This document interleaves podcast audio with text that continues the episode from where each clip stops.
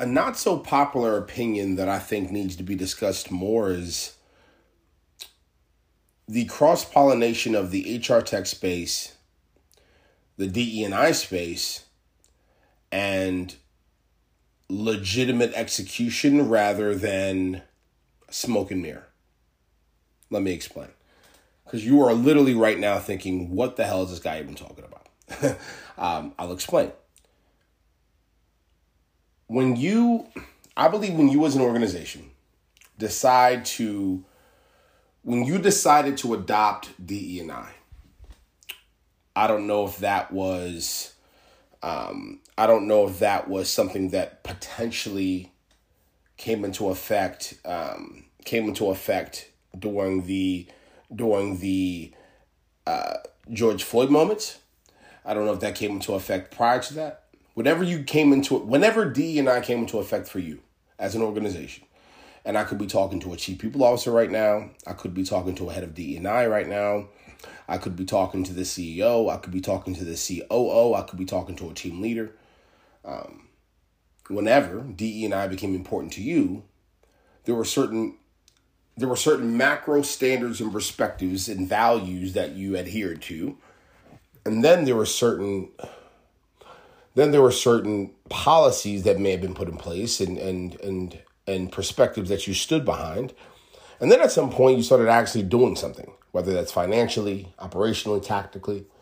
Um, and I've always been a fan of companies that really get to the root of the issue, right? I'll give you a couple of categories. I love it when companies decide to take DE&I seriously from a job description perspective. I love how they decide to take DE&I seriously from a talent acquisition and recruiting and the comms connected to recruiting perspective. I'll do a little plug with Engage. I like it when they're very conscious of it from a hiring perspective. Let me correct that because that's kind of like engage. I like it when they focus within the, the cross pollination of DE and I from a from a from a internal mobility perspective, from a internal communications perspective. I'm a big fan of when companies decide to take DE and say, you know what? We're going to do everything in our power to bake this into the literal experience our employees have. Let me give you the opposite. I'm not a fan of when companies decide to say, you know what? I'm just going to take and have Mindstand and this product and that product and that product, and we're going to start to conduct these surveys and, and really track engagement and sentiment and other things. And we're going to have all these glitz and glamours, which is amazing, obviously. I love Mindstand, right? Um, I love what we do, I love what we are. But I'm not a fan of when DE&I leaders utilize HR tech directly in the DE&I space as a mask, as a smoke and mirror, as something they feel internal employees and recruiting, you know, recruits coming in should be excited about because I don't think that's true. I don't think it's a good idea to not have DE and I literally baked into how you fire and hire and promote a leader in your company.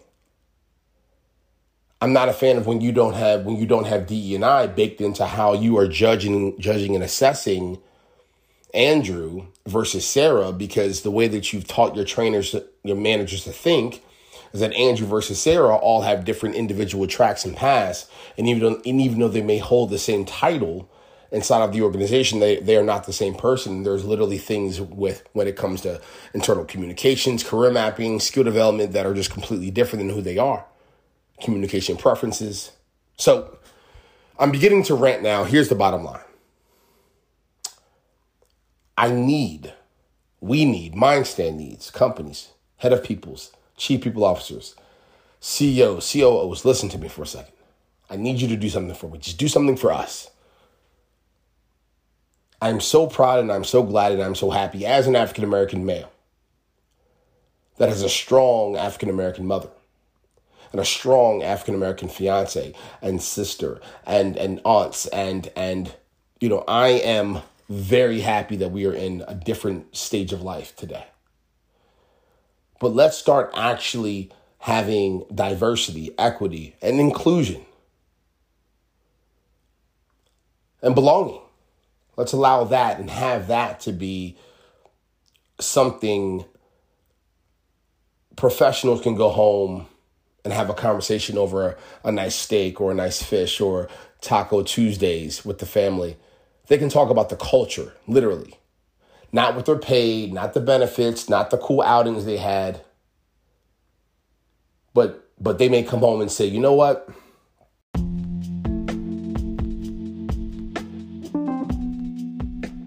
A little bit of an interruption. My apologies. Let's get back to the show. My apologies there. I had an alarm come in. Um, they might come home and say, you know what? I love this company because my boss has spent the last four Fridays co creating an internal mobility career mapping plan for me that's going to take me from this position to do a flex in this position.